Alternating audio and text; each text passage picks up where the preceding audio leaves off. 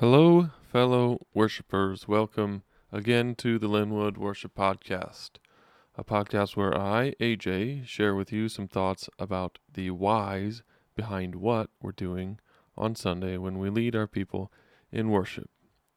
I hope this podcast is a source of spiritual growth for you as a worshiper and as a worship leader in our congregation.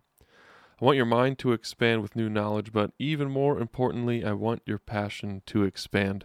I hope that as your mind is stretched and strengthened, your affection for Jesus and serving his church will also be strengthened. So, last week we talked about how the word liturgy encompasses the regular routines or the form that our Sunday gathering takes. Over the next two weeks, we're going to dig into how both the structure of the liturgy, i.e., the order of events and the content of the liturgy, i.e., the songs, prayers, and scriptures, tell the story of the gospel.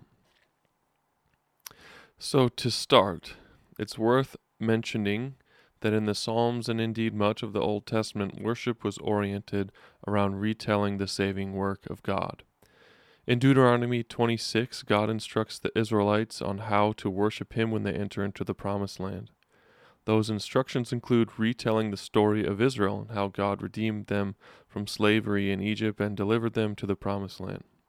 In Exodus 15, the Song of Miriam, which was composed on the banks of the Red Sea, tells the story of how God saved his people from the Egyptians. In Psalm 77, the psalmist retells the same story. Worship for the Hebrew people was always a recital or a retelling of the work that God performed on their behalf. So, as Christians, we approach liturgy similarly.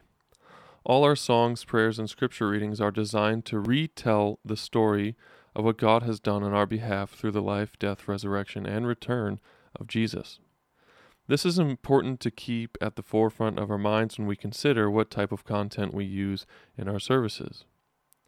For example, I always want our songs and prayers to focus on what God has done in our behalf, not necessarily what we do for God. As an example, let's consider the song Great Things by Phil Wickham.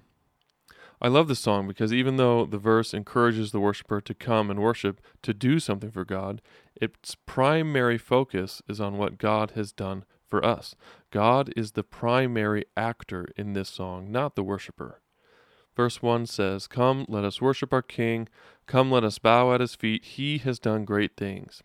See what our Savior has done. See how his love overcomes. He has done great things. So, to summarize, our worship must primarily be centered around what God has done for us in Christ, over and against worship that talks primarily about what we are doing for God. Christ centered worship makes Jesus the hero of the story. Human centered worship makes us the hero of the story.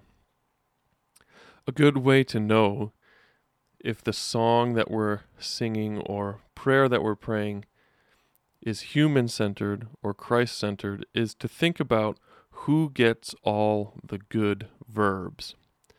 Is the song talking about what we are doing for God, or is the song talking about what God has done for us? One final side note to add before we close for this week is that our concept of retelling and remembering is much more cognitive and mind focused than the people of the Bible and even Christians of the past.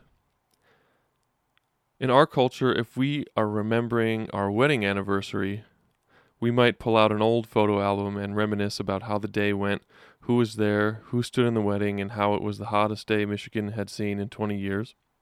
But in Hebrew culture, remembering the anniversary of one's wedding might include getting out the old wedding gown, seeing if it fit, and maybe even reconfirming the wedding vows. Remembering to the people of God was not so much a brain exercise.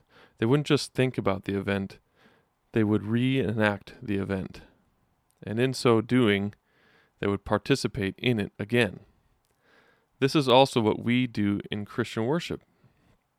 We don't just think about the saving work of Jesus, we reenact the story, and in so doing, we find our part in it, as if we were there when it all happened. So this week, a couple of questions to consider to prepare for our discussion at rehearsal. What was something that was new information to you that you had not considered before? What was something that was not new to you, something you already understood? And why does this stuff matter for what we do on Sunday?